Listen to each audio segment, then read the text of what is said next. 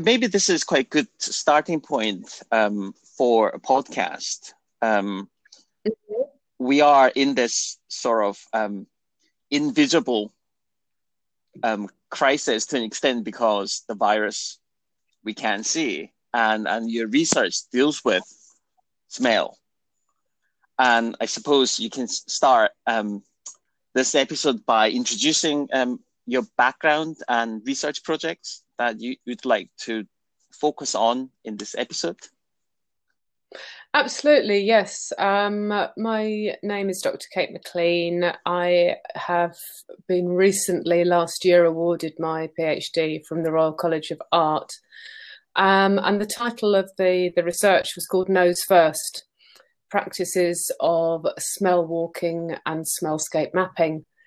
And really the research is about how you go about investigating and communicating um, an eye invisible or a double invisible phenomena such as smell. Wow. So, so how did it come about, and what was your um, initial research question at the start? Oh, good lord! Um, my initial research question. Let's have a look. Let's see if I can find it. Um, the uh, the research came about because I followed um, small scale done prior to that.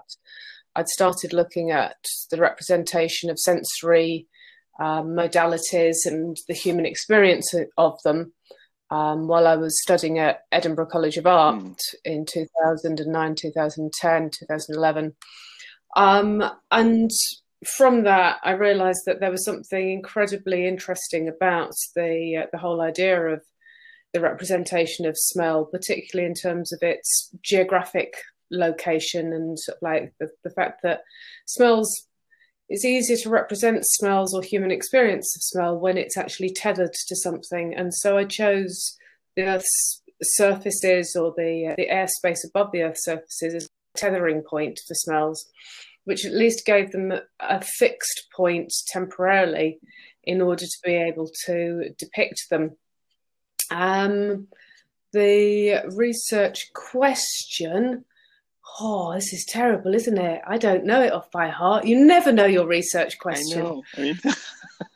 it's, it's, I know it's along the lines of how might the uh, um, the invisible phenomena of smell be visually represented it was the uh, the sort of like the basic aspect of it. Let's see if I can just find it. I'm flipping through it at 300 miles an hour here, going, it must be here somewhere. There you go.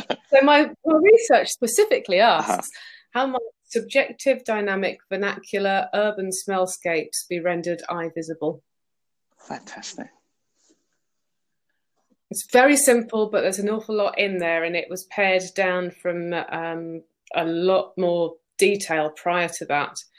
Um, and it, it goes into detail about which mapping practices and formats can be can best reflect human subjectivity um, and also reflect the ephemerality of smell as well as communicating the uniqueness of particular smellscapes. Um, and then, in order to do that, it goes into details about what constitutes a smellscape and how might it be conceived as a spatial and temporal environment? Wow. So, so these kind of critical frameworks, um, were they um, ha- have they emerged in the process, or did you set these as a kind of critical agenda in in the early stage? Um, I really, I, I set them reasonably early. I'd done sort of like I did quite a lot a lot of work in the first couple of years of the PhD, really coming to understand the what work had already been done about urban smellscapes, where the focus of it was, and it was more within sort of urban design, urban planning. Um, of course, there's sort of like the very um, there's a huge body of work about um, smells as being nuisances um, so there's the environmental impact of bad smells. But what I was really, I wanted to focus on much more was the idea that as human beings, we experience a smellscape. And our experience of that can also be quite emotive. Mm. And Victoria Henshaw, in her work as, a, as an urban designer, had mentioned um, or written about the fact that smells very much belong in context. And so, if you smell fish and you're in a marketplace and there's a fish counter, then that smell is a good smell because it matches your expectation. But if you smell fish when you're in a public gardens, then it's a completely different reaction you have. So it's not that we like or dislike smells, but they actually belong to a particular place. And that's where I got the idea again for sort of like the idea of mapping it and linking it to the environment around it. So there there are certain like cultural stigma around certain smells. Culturally is another um, part of this altogether because you've got very distinct cultural beliefs. Um, you've got certain towns and cities and countries even that refuse to acknowledge that they have a smell, any smells, but rather they have scents. So for two, three pieces of well, two pieces of work that I've been commissioned to do, um, in one in Singapore and one in Ellesmere Port in the UK, both of them said, please don't call it a smell map because we don't have smells here, we only have scents and it would be politically insensitive to refer to what we have as smells. So there's a, a there's a cultural aspect to this, um, and of course within different cultures, different smells are more a part of the lifestyle, mm-hmm. which again then is reflected in the individuals who experience them. So primary to sort of um, fundamental to the research is the idea that I, I'm not the person that's doing the smelling. I'm using a local population as the indicators of that smellscape because it's their smellscape. They're in the position to be able to identify, uh, to name, to describe the smells that surround them and their everyday lives. And my job is to collect that data and represent what they're saying for other people to share in that understanding of it. Fascinating. So if, if you nominate kind of a couple of books that have um, inspired you and also kind of shaped your research methodology, um, what would they be, and how how did they effectively um, achieve that? Um, I think I mean one of the primary ones is Victoria Henshaw's um, Urban Smellscapes because that was one of the first theoretical texts that examined the idea about what actually constitutes an urban smellscape. But it comes very much from uh, um, a different paradigm to that of art and design. Mm. Um, and so that was sort of like a, it was a primary resource for looking at and identifying that there was actually a problem um, there that communicating smellscapes um, reflected as quite a large gap in knowledge. Um, that idea about how you, we might actually build a shared lexicon for that communication that was visual mm. as opposed to um, semantically based. Interesting. Um, and then I think, I mean, there's there's there's some very obvious texts, which is basically, I mean, sort of what Frayling's um, research through design was a, a key text because it it gave me the license to do what I do naturally without worrying about um, the idea of having to find a different methodology. I am a designer. I know, I learn, I understand, and I communicate through the process of designing, and that iterative approach actually generates knowledge. And so being able to reference him who had indicated that research actually happens through the process of designing as well as design being an outcome of research was incredibly liberating to me. Um, another key text I think in here is the idea um, from James Corner, mm-hmm. who um, is a landscape architect, and he talks about the the power of the the map and mapping in particular as something that both works backwards and forwards. So ha- mapping has a projective capacity. You can uh, project what will be what will inhabit a space um, through the idea of visualizing it on a map.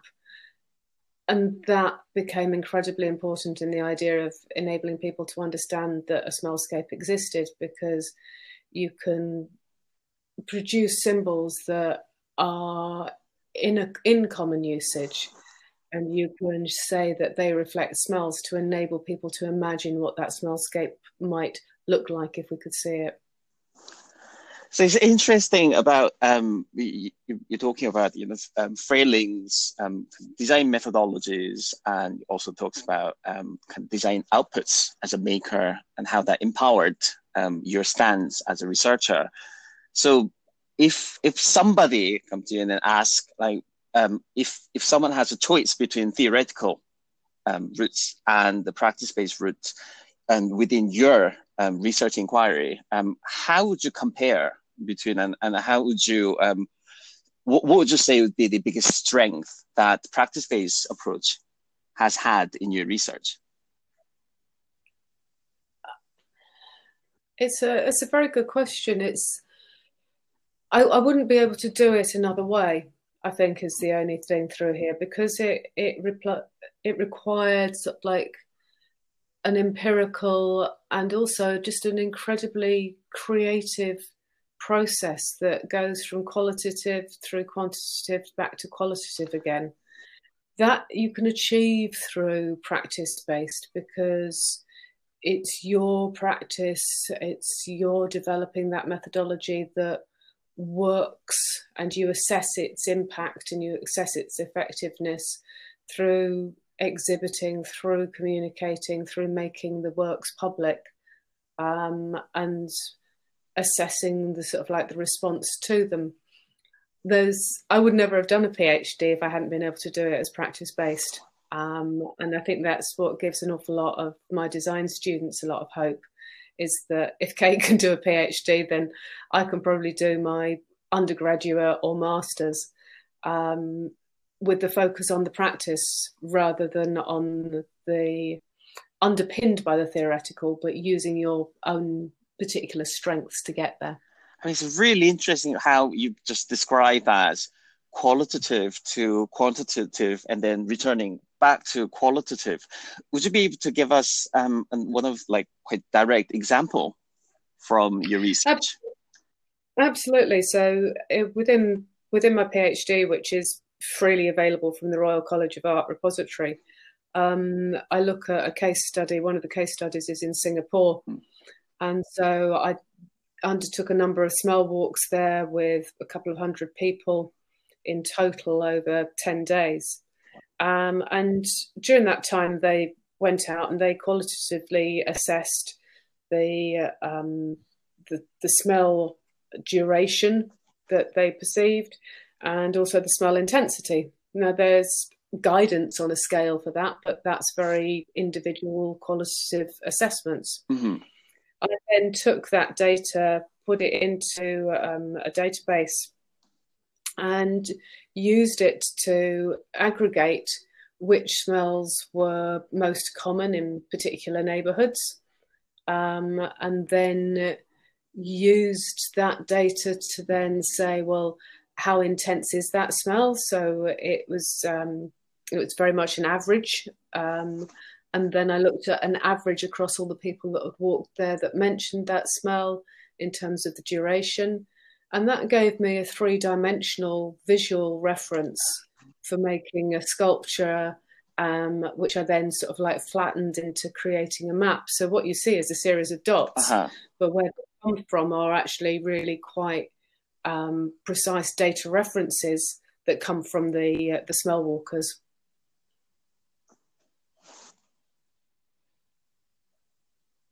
Does that make sense? Yeah, I, I think there's internet um, problems um, between us, but, but I think I got the um, sort of, kind of overview of um, is is the kind of participatory surveys and kind of sharing those um, empirical um, da- data, but then using that to build quite rigorous um, visual da- um, data, and then translating that back to probably the last part is something I've, I've missed about how that quantitative data becomes qualitative again.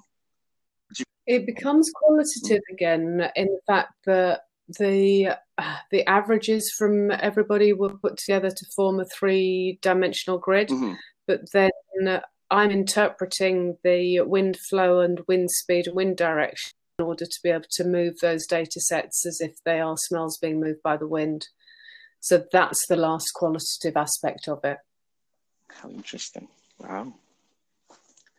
Um, I mean, this is really obvious. Um, I'm going to ask the next question, but can you briefly summarize how your practice informed your research in kind of plain English? And that was the question I prepared, but I think I, you pretty much answered that question. But if you can rephrase it, what you've said. Um, how to, can you just ask it again so that I just yeah, it's about like how, how, it's like how these like practice informs knowledge and how practice informed your research. So it's, it's about the um, how do you how would you describe the role of practice within your research? The role of the practice is very much as a repeated, repeated, repeated event to understand the sort of like the nuances, to understand the change, to get close to the data, the smells that people um, record, to spend time with the smell walkers. So I think I did um, in total. There's about 800 smell walks wow. that I've done.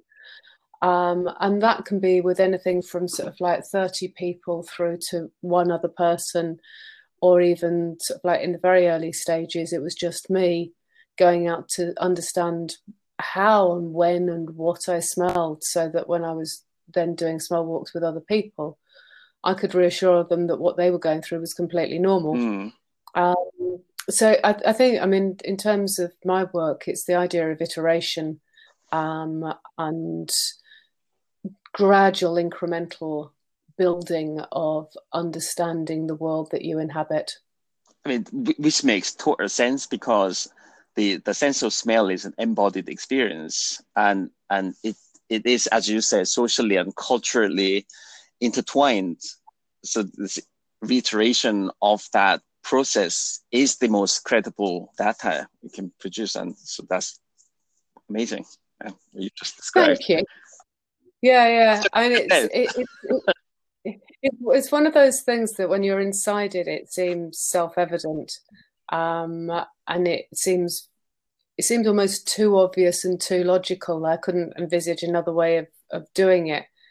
Um, and so I sort of like I, I wavered quite a number of times on whether it was methodologically solid and sound, whether there was actually anything here that was an original contribution to knowledge. So those that process of self doubting goes through the design process and the practice process as much as it goes through the idea of doing a PhD. Mm-hmm. It's it, it's it's a the iteration helps because you realize that you know a little bit more each time and that you can then start to say yeah a smell walk shouldn't last for more than 45 minutes because i've noticed that people get really tired a smell walk needs to be structured and scaffolded because it's not a normal way of operating no. how can i scaffold and structure it so that a general population can undertake this without feeling that they're at a disadvantage or that they need to be a perfumer to do it. And so there are a number of questions that came up uh, that arose, um, but it was usually by just going ahead and doing it and then going, okay, I need to address that next time. Wonderful, absolutely wonderful. Um, it's all, it's all, it's all a bit sort of it's, it's a bit hit and miss at times. I mean, it's it requires a, a huge amount of bravery, and you sort of like stick your personal credibility on the line uh-huh. as you go out and do something that hasn't been tried and tested before. But I think it's it's the only way that I could work. I mean, I mean, I think one of the questions that I have is sort of as an additional question: How did you manage to um, recruit so many participants? Yeah, by working with some incredibly good people in different places. Oh, God. Um, and the idea of the smell walk still has a huge appeal because it's not something that anybody's taught about in school. It's not something that you normally do. Um, and okay, I mean, it generally attracts a certain type of person that is interested in the world around them, but it's it has its sort of like quirky appeal, mm. and so working very closely with sort of like museums or companies and organisations in specific places. We've always managed to recruit people. When I started out, I was just mentioning it on social media and dangerously meeting people for solo smell walks in railway stations in Amsterdam. I mean, it, it ethically, it, it, before starting at the RCA, I mean, it was laden with uh, with problems. Um, then, I sort of like, then I sort of like then one of the um, the smell walkers um, daughters said, Mum, you really shouldn't be meeting somebody you've only met through social media. it kind of brought it home that maybe there were better ways of doing this and actually engaging with sort of like players on the ground in the cities where I was working so that it wasn't me that was just sort of like randomly hooking up with people. Oh, how amazing, in fact. Although how, although there's the quite kind of risky um, adventure there, but it's fantastic to mm-hmm. to gather people's view. And also um, during your survey you are um, disseminating your research ideas. So so kind of you're doing there's a dual function. Absolutely. And i think i mean ethically that's a, it's a very strong principle of the project is that in uh, i'm asking other people to participate and to share of a map of their their city um, and I'm not paying them to do it. So in return, I have a small amount of knowledge about the smellscape, about how the sense of smell works, um, about some of the sort of like the psychology as well as the physiology of, of, smell, a little bit about the chemistry and the physics of how smell works.